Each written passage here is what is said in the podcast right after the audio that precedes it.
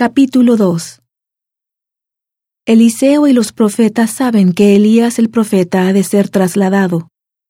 Elías el profeta divide las aguas del Jordán y es llevado al cielo en un torbellino.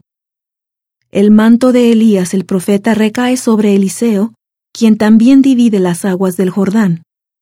Eliseo sana las aguas de Jericó. Dos osas despedazan a algunos muchachos por haberse burlado de Eliseo. Y aconteció que cuando Jehová iba a alzar a Elías en un torbellino al cielo, Elías venía con Eliseo de Gilgal. Y dijo Elías a Eliseo, Quédate ahora aquí, porque Jehová me ha enviado a Bet-El. Y Eliseo dijo, Vive Jehová, y vive tu alma, que no te dejaré. Descendieron pues a Bet-El. Y salieron al encuentro de Eliseo los hijos de los profetas que estaban en Bet-El, y le dijeron, ¿Sabes que Jehová te quitará hoy a tu señor de sobre ti? Y él dijo, Sí, yo lo sé, callad. Y Elías le volvió a decir, Eliseo, quédate aquí ahora, porque Jehová me ha enviado a Jericó. Y él dijo, Vive Jehová, y vive tu alma, que no te dejaré.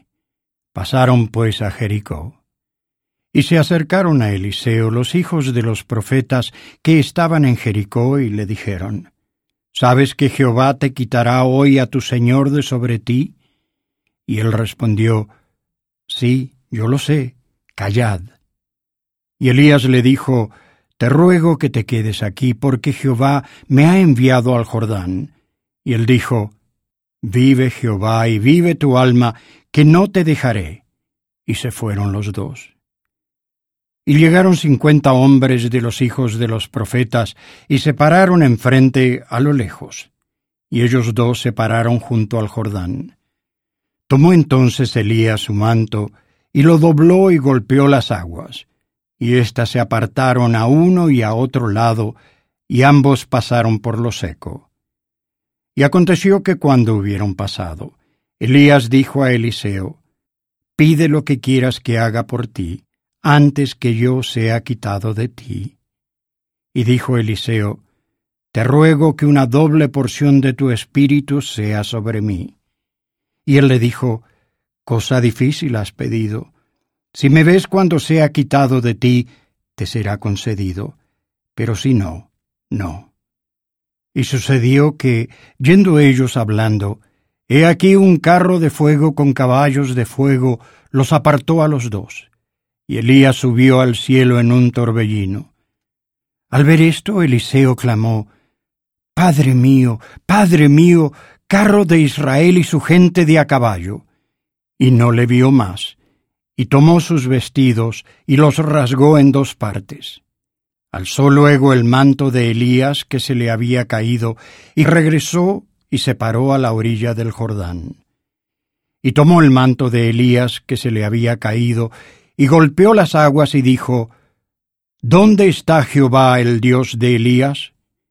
Y cuando también hubo golpeado las aguas, éstas se apartaron a uno y a otro lado, y Eliseo pasó. Y cuando le vieron los hijos de los profetas que estaban al otro lado, en Jericó, dijeron, el espíritu de Elías reposa sobre Eliseo. Y fueron a recibirle y se postraron en tierra ante él. Y dijeron, He aquí, hay con tus siervos cincuenta hombres fuertes. Te rogamos que dejes que vayan y busquen a tu Señor.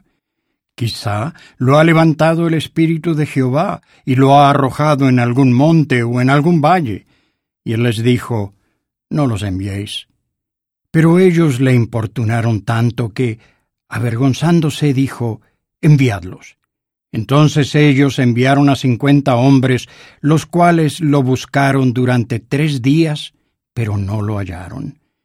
Y cuando volvieron a él, que se había quedado en Jericó, él les dijo, ¿No os dije yo que no fueseis?